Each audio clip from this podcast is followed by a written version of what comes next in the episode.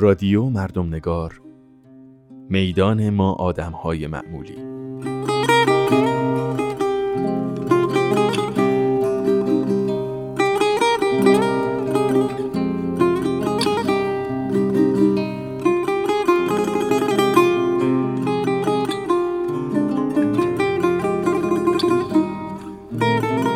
سلام. این دومین قسمت از پادکست رادیو مردم نگاره. قراره که اینجا گزیده ای از پژوهش های مردم نگارانه رو بشنویم که حالا یک سیر داستانی و شنیدنی پیدا کرده که شاید زمینه ای باشه برای دیدن دقیق تر اتفاقات، رویدادها و آدمهایی که در زندگی روزمره عموما نسبت بهشون بی تفاوتیم. گوش دادن به این پادکست مقدمه برای کنجکاوی، پرس زنی، مشاهده و مطالعه بیشتر.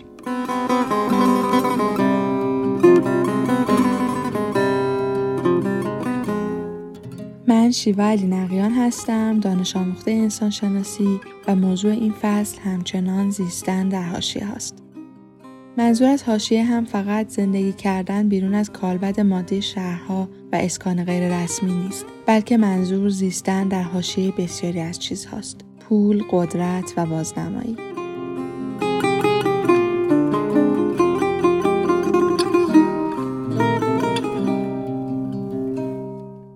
از اینکه شماره اول ما رو شنیدید و به دیگران هم معرفی کردید بسیار ممنونیم. اپیزود اول در کمتر از دو ماه مجموعا بیش از هزار بار شنیده شد که صادقانه ما رو شگفت زده و امیدوار کرد. برخی از شما موضوعات مورد علاقتون رو پیشنهاد کردید و البته بسیاری هم خواستید که هر قسمت رو فقط به یک روایت اختصاص بدید که البته این مورد کار ما رو آسون تر می‌کنه. با ما همچنان از طریق کانال تلگرام رادیو مردم نگار در ارتباط باشید. از سایت انسانشناسی و فرهنگ، میدان و کانال مطالعات فرهنگی ایرانی هم به خاطر معرفی این پادکست متشکریم. این اپیزود در دوران همهگیر شدن ویروس کرونا با دشواری و در استودیوی خانگی ضبط شده. اما امیدواریم که تا شماره بعدی همه ما این دستکش ها رو به گوشه ای آویزون کرده باشیم و فضاهای عمومی شهرمون رو پس بگیریم. فصل اول ما نامری نیستیم.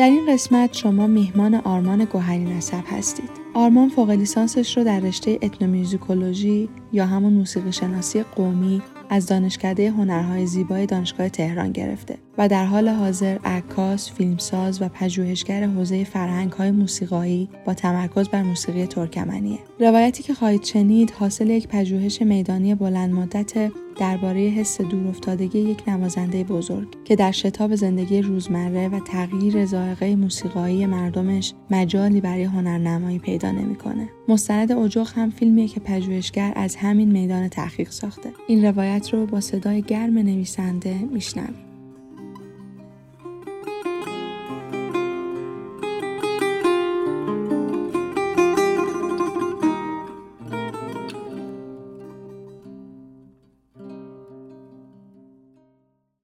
کورسوی مبهم ترانه غمگین. آرمان گوهری نسب.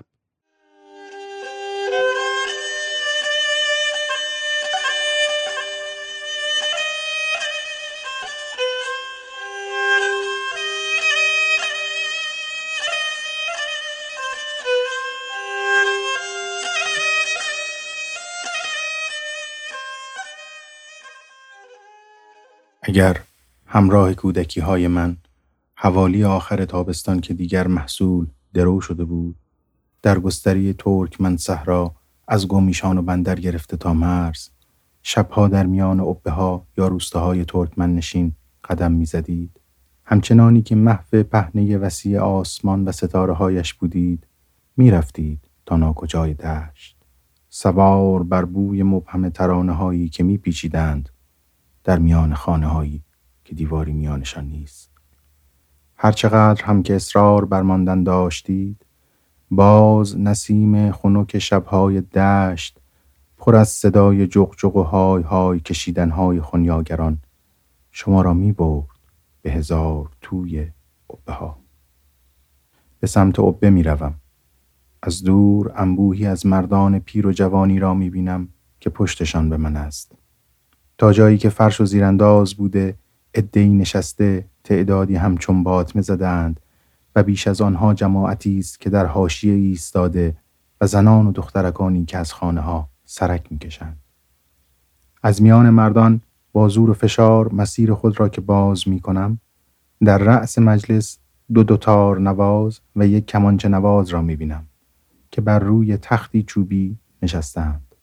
میکروفون های پیش رو، حوله های روی پا و فلاسک چای سبز با پیاله های گلدار در کنارشان. پایین تخت یکی پاهایش را بغل کرده.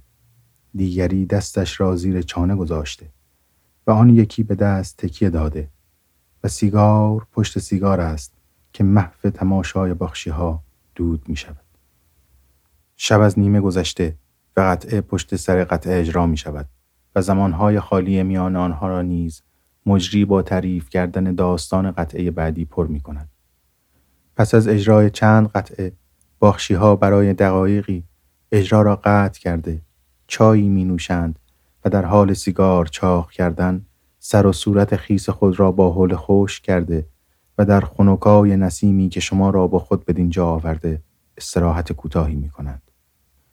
آنچنان در ذهن ما تصویر و تصور موسیقی و اجرای آن با بسترهای جدیدش گره خورده که نه تنها شما حتی من که از سر شب اینجا بودم و با این مردمان چکترمه که همان پلوی ترکمنیس را خوردم نیز نمی توانستم حدس بزنم که این موقعیت و شباهتش به یک کنسرت، توی یا همان مراسم عروسی است. بدون دستی و رقصی. بله، صادقانه تصدیق می کنم که مرا نیز سالها پیش از ضرورت انجام پژوهشی دانشگاهی همین وجوه اگزوتیک به سوی فرهنگ موسیقایی این مردمان جذب کرد. پدرش در تپه نقره‌ای گمیشان با اموهایش کشتی می ساخته. او که نخستین پسرش را در نوزادی از دست داده و سالها در فراغ پسر بوده تنها پسر سر هفت دخترش را یوسف نامیده که حالا به یوسف داده مشهور است.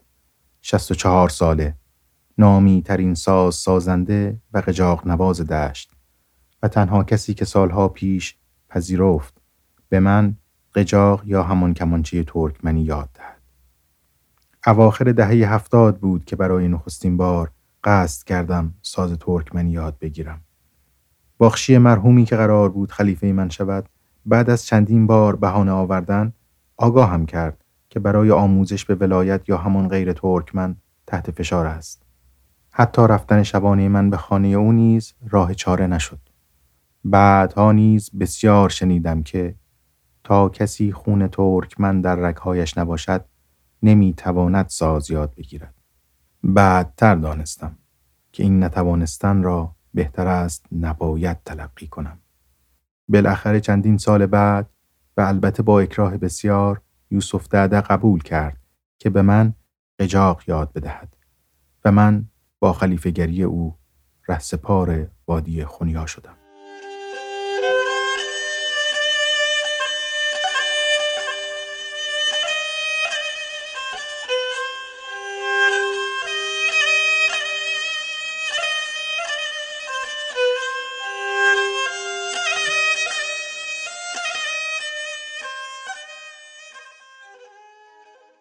چند ماه پیش دیر وقت شب بود که زنگ زد. صدای ساز و آواز می آمد و معلوم بود که اجاق روشن است. هنوزم می‌خوای راجع به من فیلم بسازی؟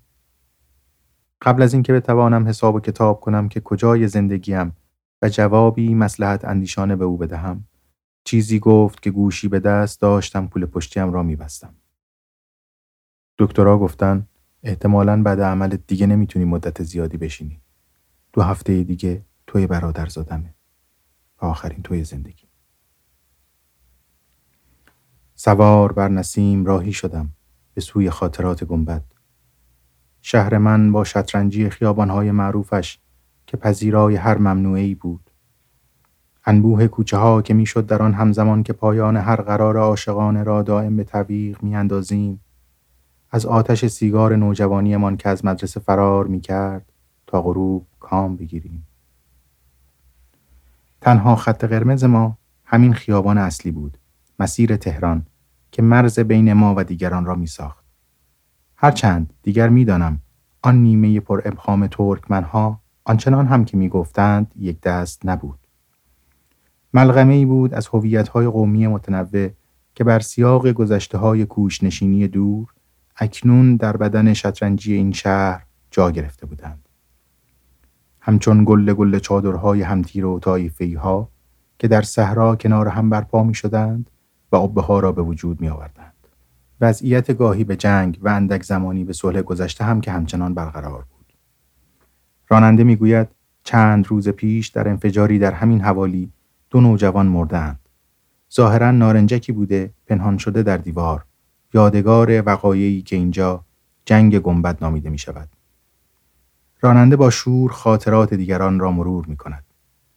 یوسف داده اما از آن زمان که حرف می‌زند در شرح آنچه گذشت زمانی تحمل می کند و بعد می گرید.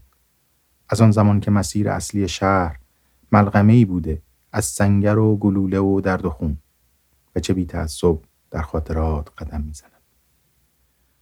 سوی فارس نشین خیابان روبروی مغازه ایستادم. مدتی است که ماشینی که مرا رسانده رفته و پاسی از شب گذشته. در نیمه بسته و شیشه های بخار کرده اجازه نظاره نمی‌دهند. چند نفری هم که سیگار به دست در پیاده رو به تماشا نشستند همچون من در تقلا برای سرک کشیدنند. نسیم خنک تابستان و صدای مبهم ترانه آرام در بید مجنون کنار مغازه میپیچند. همیشه به ما گفته بودند که بعد از ازان بازار ترکمن بسته می شود و این نیمه شهر خاموش. برخلاف نیمه ما یعنی فارس نشینان شب بیدار. در پرسه های نوجوانی من اما در این خیابان خاموش چراغی همیشه از دور روشن بود با کورسوی مبهم ترانه غمگین و من در آن سوی خیابان می ایستادم و غرق می شدم در تماشای این مردمان که یله بر نازکای شب رها شده بودند و چه ها که گذشت تا من از این خیابان فاصله بگذرم و بدانم کسی در آن سو به دیدارم منتظر نشسته است. آهسته از عرض خیابان میگذرم.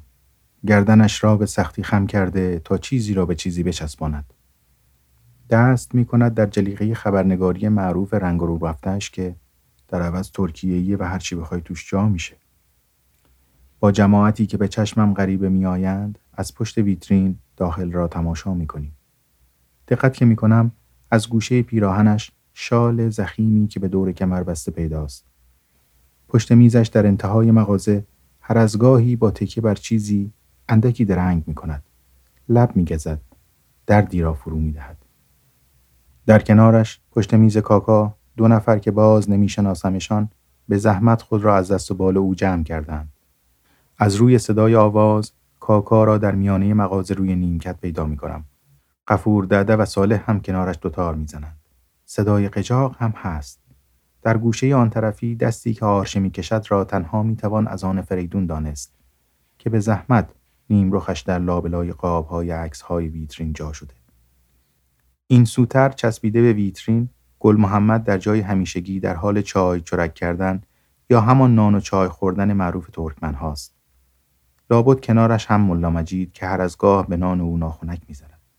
اما مگر در فضای باقی مانده این مغازه دوازده نهایتا سیزده متری چند نفر جا می شود که برای گنجاندن من و وسایلم این همه آدم خارج می شوند. با مصیبت بسیار در این گل جا دوربین برپا می شود و جماعت به اجاق باز می گردند. یادداشت می کنم. به سراغ من اگر می آیی وایترین لحظهایت را بیاور.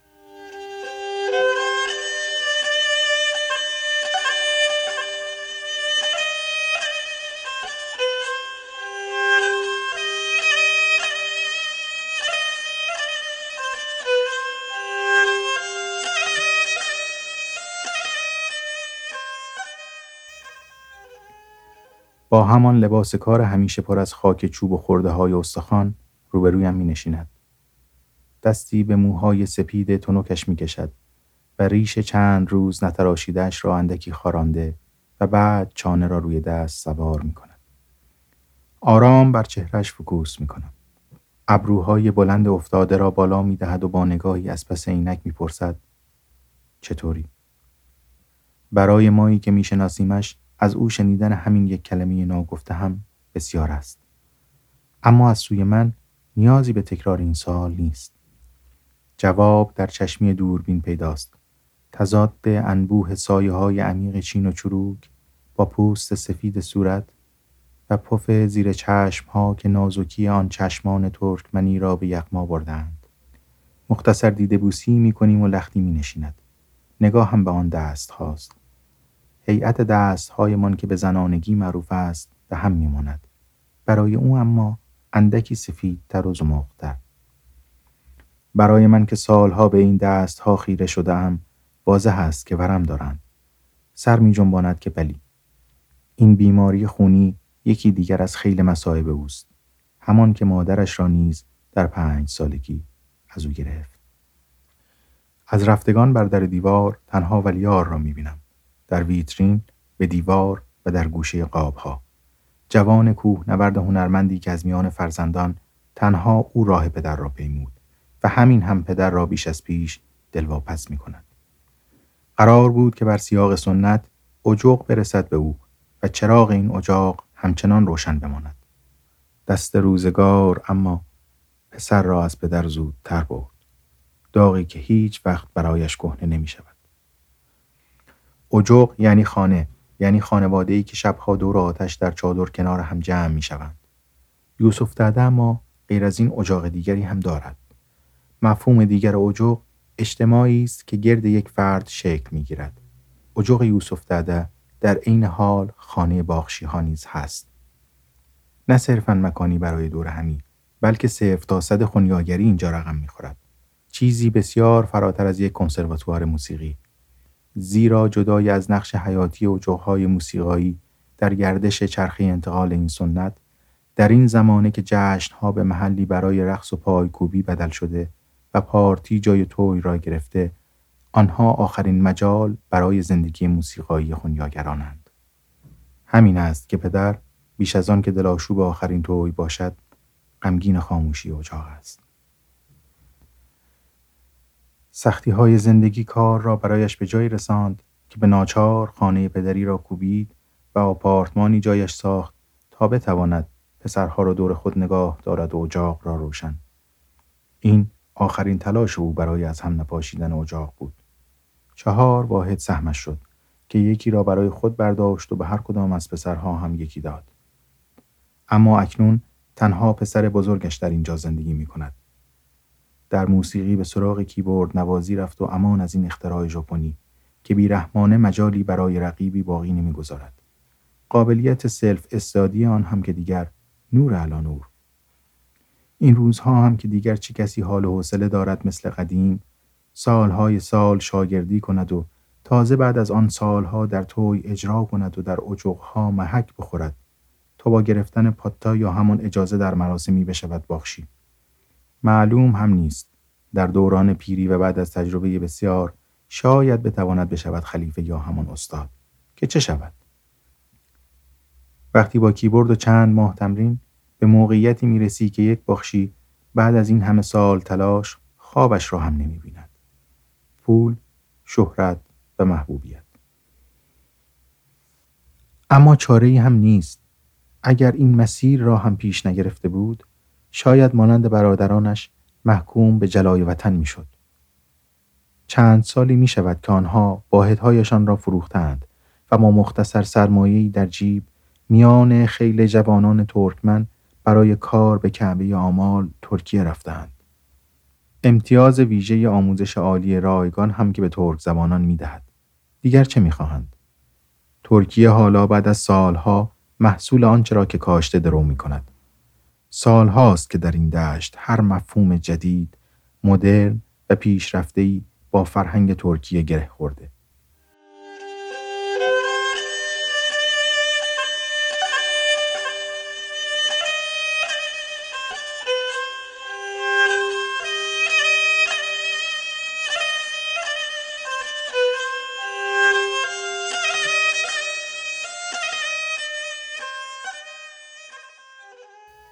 اما برای مرد میانسالی چون یوسف داده که هر روز غروب منتظر تماسهای ایمویی نوههایش می نشیند ترکیه چیزی نیست جز جدایی، انزوا و تنهایی. سیلی که به راه افتاده همه چیز را از اساس تکان داده و او را به نقطه دور وانهاده. دیگر حتی آنچه من طی سی سال گذشته می دیدم نیز از دست رفته است. بخار و دودهای مصنوعی، رقص نور، تالارهای عریض و طویل با معماریهای ناموزون و بدتر از آن مردمانی بی حوصله که اگر هر از گاهی هم با اکراه و صرفا برای خالی نبودن عریضه هویت مجلس باخشی میآورند منتظرند تا زودتر کاسه کوزه را جمع کند و برود تا دیجی ها و کیبورد نوازان مجلس را به دست گیرند. خلایق را به میان بیاورند و آن همه تصاویر رویایی که در شوها دیدند را بازسازی کنند. من که تقریبا سال هاست باخشی ندیدم که به یاد داشته باشد آخرین توی گرمی که به او حسابی چسبیده کی و کجا بوده. خودشان هم دیگر اگر موضوع دست موز نباشد رمقی برای رفتن ندارند. آن هم نهایتا 800 هزار تومان که باید میان گروه سنفری نوازندگان مجری و مسئول صدا تقسیم شود. و اگر که بتوانند در بازه هایی که توی ممنونی است ماهی دو بار توی بروند عجب خوش شانس بودند. آش دیگر آنقدر چور شده که پایه های همیشگی توی ها هم دماغی برای رفتن ندارند. یکی همین ملا مجید خودمان که هر شب روبرویم می نشیند. به عشق اجرای باخشی ها تا توی های ترکمن های تربت جام می رفته. ده سالی می شود که همسرش مرده. قبلا کبابی داشته که آن را میان پسرها تقسیم کرد و سال هاست که تنهاست. در جوانی پهلوان بود و در توی کشتی می گرفت. دستی به ریش سپیدش می کشد. امامه را جابجا می کند و به ترکمنی غلیز می گوید قدیم که تو اینجوری نبود. چندین شبانه روز طول می کشید. بایها یا همون پولدارا چندین شب و چندین گروه باخشی دعوت می کردن. از چندین روز قبل تو محل جار می زدن که فلان شب توی فلانی فلان باخشی میاد. بعدش هم که از همه جا طرفدارای اون باخشی می ریختن. یه خونه یا چادر رو برای باخشی آماده می کردن. عصر که می رسیدن اول می رفتن اونجا تا بعد از نماز عشا چک ترمه رو که میخوردن برنامه رو اجرا کنن. بزن و به رقصی در کار نبود. ملا مجید نه ساز می‌زند و نه آواز می‌خواند. او قلاق باخشی است. چیزی شبیه موسیقی شناس در تعبیر امروزی ما. یعنی کسانی که به خاطر داشتن گوش و حافظه شنیداری بسیار قوی بر همه آیدیم ها یعنی ترانه ها و سازها یعنی قطعات فاقد کلام مسلطند. به حدی که باخشی ها از آنها حساب می‌برند چون اجازه دارند که بیرحمانه باخشی را در مجلس نقد کنند. به قول یوسف داده اونا هم طرفدار موسیقی هم منتقدش. ملا خانهش از اجاق دور است. می‌گوید تمام طول روز یا نماز می‌خواند یا دراز می‌کشد به انتظار شب. البته نماز آخر را در پارکینگ تاکسی تلفنی روبروی مغازه می‌خواند. شبها هم که بعد از نماز مغرب معمولا گلی با موتور معروفش می‌رود دنبالش و او را به اجاق میآورد. گل محمد یا به قول قفور دده گلی با آن موهای یک دست سپیدش که می‌گوید بالاخره امسال این سفید یخچالی سر ما مد شد. خودش را با موتورش تعریف می کند. همیشه کفشان پاشنه ندارن. می‌دونی چرا؟ نه. چون موتورم ترمز نداره. همه میخندند. دیروز رفتم موتورسازی موتورشو باز کرد. می‌گفت این همه چیش وا شده ریخته تو خودش. مثل آش شده. موندم چجوری راه میره. گفتم تازه شده مثل خودم. میخندد و کل آن هیکل دروش را میجنباند. به او می‌گویم با صاحب کبابی صحبت کردی بیان برای فیلم برداری؟ شنیدم چند سالی است که در یک کبابی برای لاتولودهایی که میآیند تا سری سبک کنند ساز می‌زند. به سختی پایش را با دست جابجا می کند. خودش که نیست بابا. پسرش بود که اونم گفت بگو همین امروز و فردا بیاد. چون مشتری خوبی پیدا شده و از چند روز دیگه می‌خوان کل کافر رو خراب کنن. آخرش هم به من گفت شما هم دیگه نیا.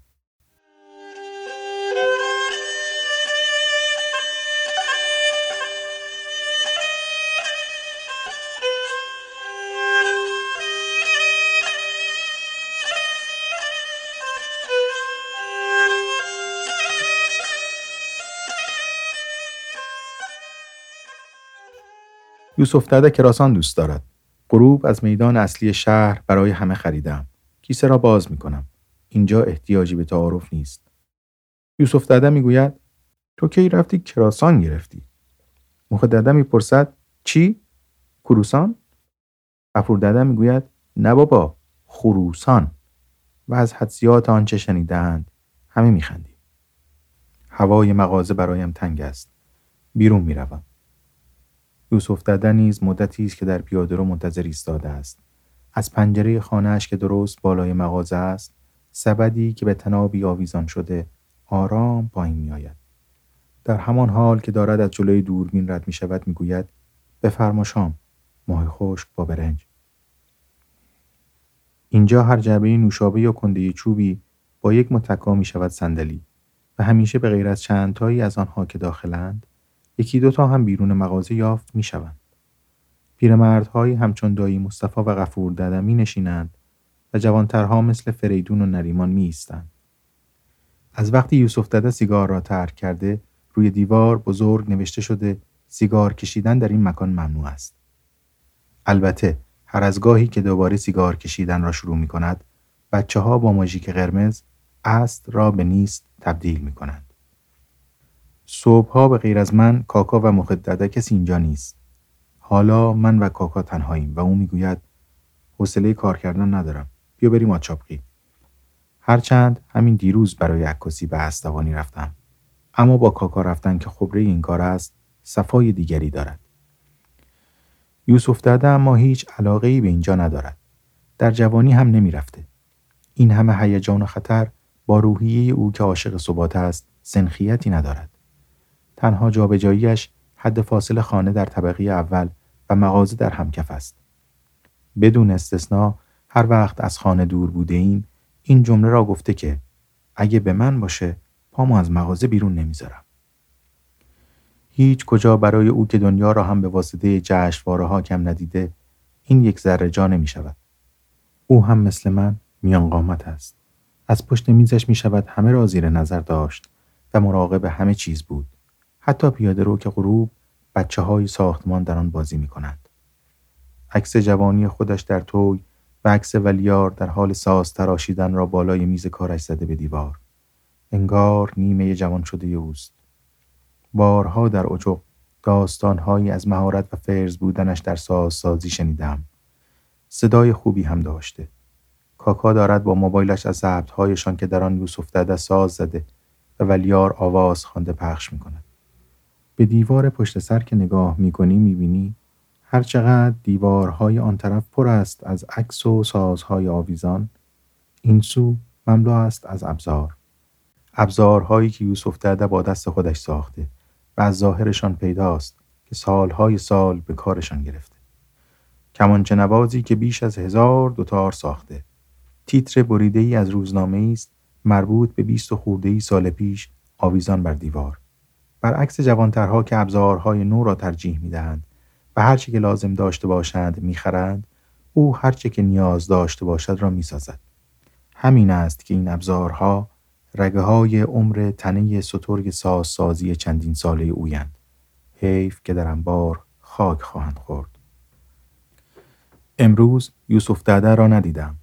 درد دارد و استراحت می کند به دایی نگاه می کنم از طول خاکستر سیگارش پیداست مدتی است که چشمها را بسته و با صدای ولیار به آن سوی ها رفته است کم کم همه جمع می شوند و همه چیز مهیا و سور به پا و ساز آواز برقرار می شود.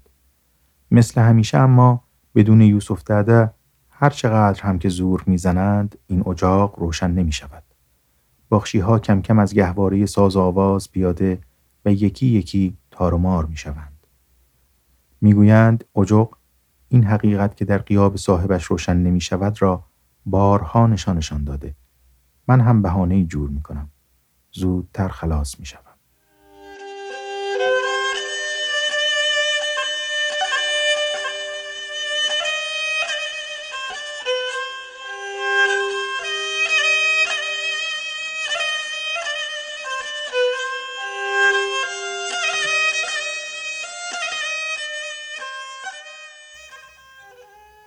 بالاخره امشب شب عروسی است. به جز من و گروه باخشی ها که در آپارتمان یوسف دده جمعیم همه میهمانان در خانه پدر داماد در کوچه بغل شام می‌خورند. سفره چای و چرک پهن است و در حال گپ زدنی. یوسف دده با تردید از اتاق بیرون می آید.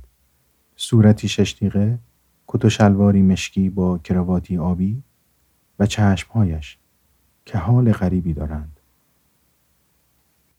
می‌خواهم سر شوخی را باز کنم. بابا داماد که اینجاست که همه میخندند. هر کسی چیزی می‌گوید و شوخی های جمع مردانه را به ناکجا می‌برند. سکوتی که موقع شام خوردن بر جمع ما حاکم است نشان می‌دهد غمی هم هست. همه به یاد داریم که خداحافظی نیز در کار است. با گروه باخشی ها به مغازه می رویم تا هر کس سازی بردارد. ساکنین این منطقه یموت نشین اغلب از تیره گری و این کوچه که دیگر همه هم نامند. از سر خیابان که به ترکمنی پارچه زدند خوش آمدید نیز معلوم است کل محل در عروسیند. زنان در خانند و به جز مردانی که در حیات بر روی غالی های سرخ رنگ نشستند جماعت زیادی نیز در کوچه ایستادند. به کوچه که وارد می شویم از همان ابتدا شروع می شود. پیر و جوان با صدای بلند. خلیفه سلام. ماشالله باخشی. زنده باشی باخشی. یک سوی حیات تختی گذاشتند با چند فلاسک چای و پیاله های گلدار ترکمنی و زیر سیگاری مخصوص باخشی ها. روبرویش چند مبل برای نشستن داماد و ساقدوشهایش و البته که تا پایان بخش عمومی توی خبری از عروس و زنان دیگر نیست. مدتی است که یوسف دده و سباخشی همراهش سعی می کنند که سازهایشان را کوک کنند. اما در این هم همین که صدا به صدا نمی رسد مگر می شود ساز کوک کرد. آن هم جفت کردن سیم های کمانچه و هماهنگی آن با صدای کم حجم دوتار. با نگاه های مستاصل توافق می شود که با همان کوک نیم بند اجرا کنند.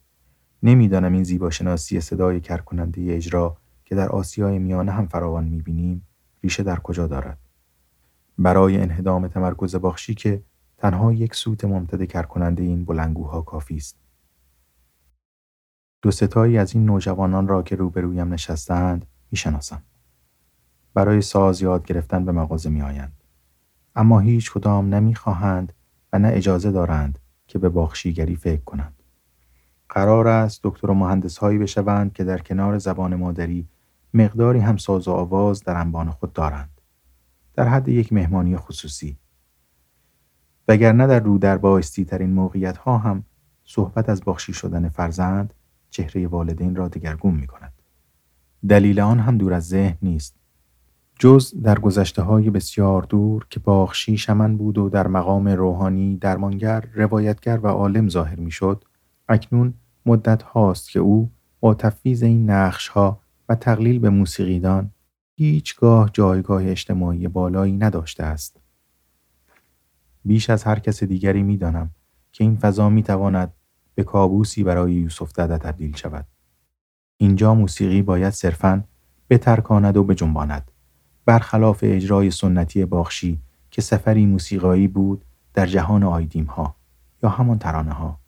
باخشی سفری آغاز می کرد از بمترین و باوقارترین زمان و فضاهای موسیقایی و آرام آرام اوج می گرفت.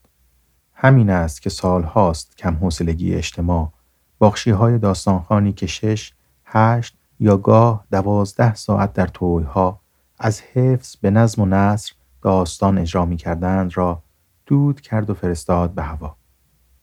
به این همه تشویش و تناقض نگاه می کنم. معلوم است که چه خواهد شد.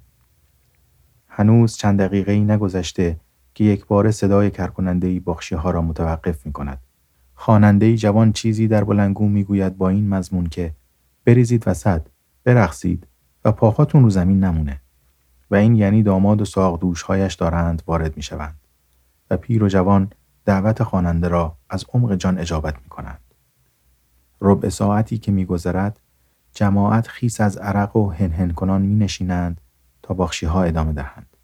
یوسف داده از دور نگاه هم می کند. حسی در چشمهایش هست که دگرگونم می کند. از نگاهش می خانم که می‌خواهد هرچه زودتر این رنج تمام شود و به انزوای اجاقش باز گردد و این انتظار چقدر کش می آید. با تلنگر مخدده به توی باز می گردم. دوربینت رو آماده کن. الان می‌خواد دوتا رو بده به داماد. از داخل خانه دوتاری روبان پیچ شده دست به دست می‌رسد به یوسف دده. مجری اعلام می کند. خلیفه عزیز به رسم یادگاری دوتاری به شاه داماد هدیه میده. تشویق کنید. و تمام می شود. کامم از این ودا آنچنان تلخ است که تاب ماندن ندارم. پشت سرمان هیاهوی موسیقی و رقص و داد و فریاد است و ما من و گروه باخشی ها در کوچه ای که دیگر برایم به شلوغی و روشنی زمانی که می آمدیم نیست به سمت مغازه برمیگردیم. بیرون مغازه در پیاده رو سرم را با جمع کردن وسایل گرم کردم. اما من من از اینجا دور است. جایی در همان خاطرات پرسه می‌زند. کم کم که شرجی گرم هوا محو می شود نسیم لای بید مجنون کنار مغازه نفسی تازه می کند. صدایی هم نرم نرمک جان می گیرد. قریب به ساعتی است که ایستادم. صدای آواز کاکا و تشویق های ملا مجید و کمانچه یوسف داده و جماعتی که شاید برای آخرین بار جمع می شود. بند و بساتم را به دیوار تکیه دادم. هنوز اینجا مثل همیشه برای شروع ساز آواز بهانه ای لازم نیست. خیرم با آتش این اجاق که هرچند بیرمق ولی هنوز سوسو می‌زند و جهانی بی حوصله که در آستانه این در این پا و آن پا می کند. و ما که زمانی نچندان دور شبهایی که سردمان است هنگام عبور از این خیابان لبگزیده می‌خوانیم مانده از شبهای دورا دور سنگ چینی از اجاقی خورد اندرو خاکستر سردی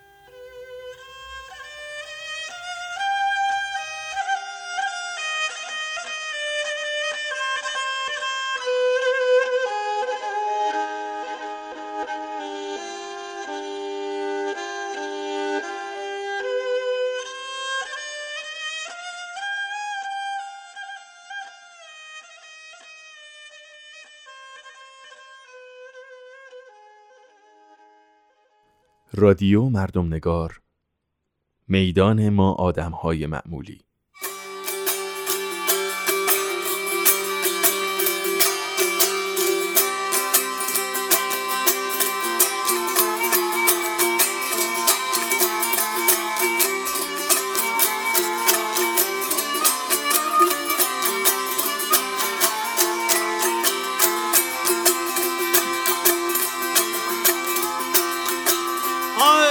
കൊളൊഴുതി താൻമകൾ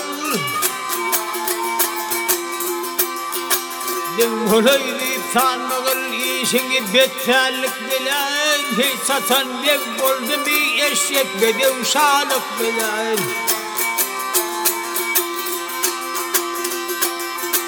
Kardeş olman, yoldaş olman, hey sana mipetli irfalık bilen Başını kavvaya salma mali dünyalık bilen ترثى هريات يطرد أنا ويغلط خالق بالعلم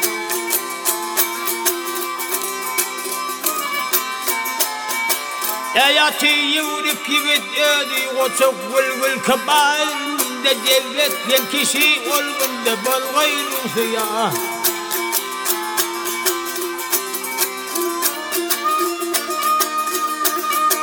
olgun de bal gayru siyah Her kişi doğru eyleyip alfe bergey mahşer tapa Ol veliler tergori sultan ve yettek Düşeği erkenci febban sakara halık bilen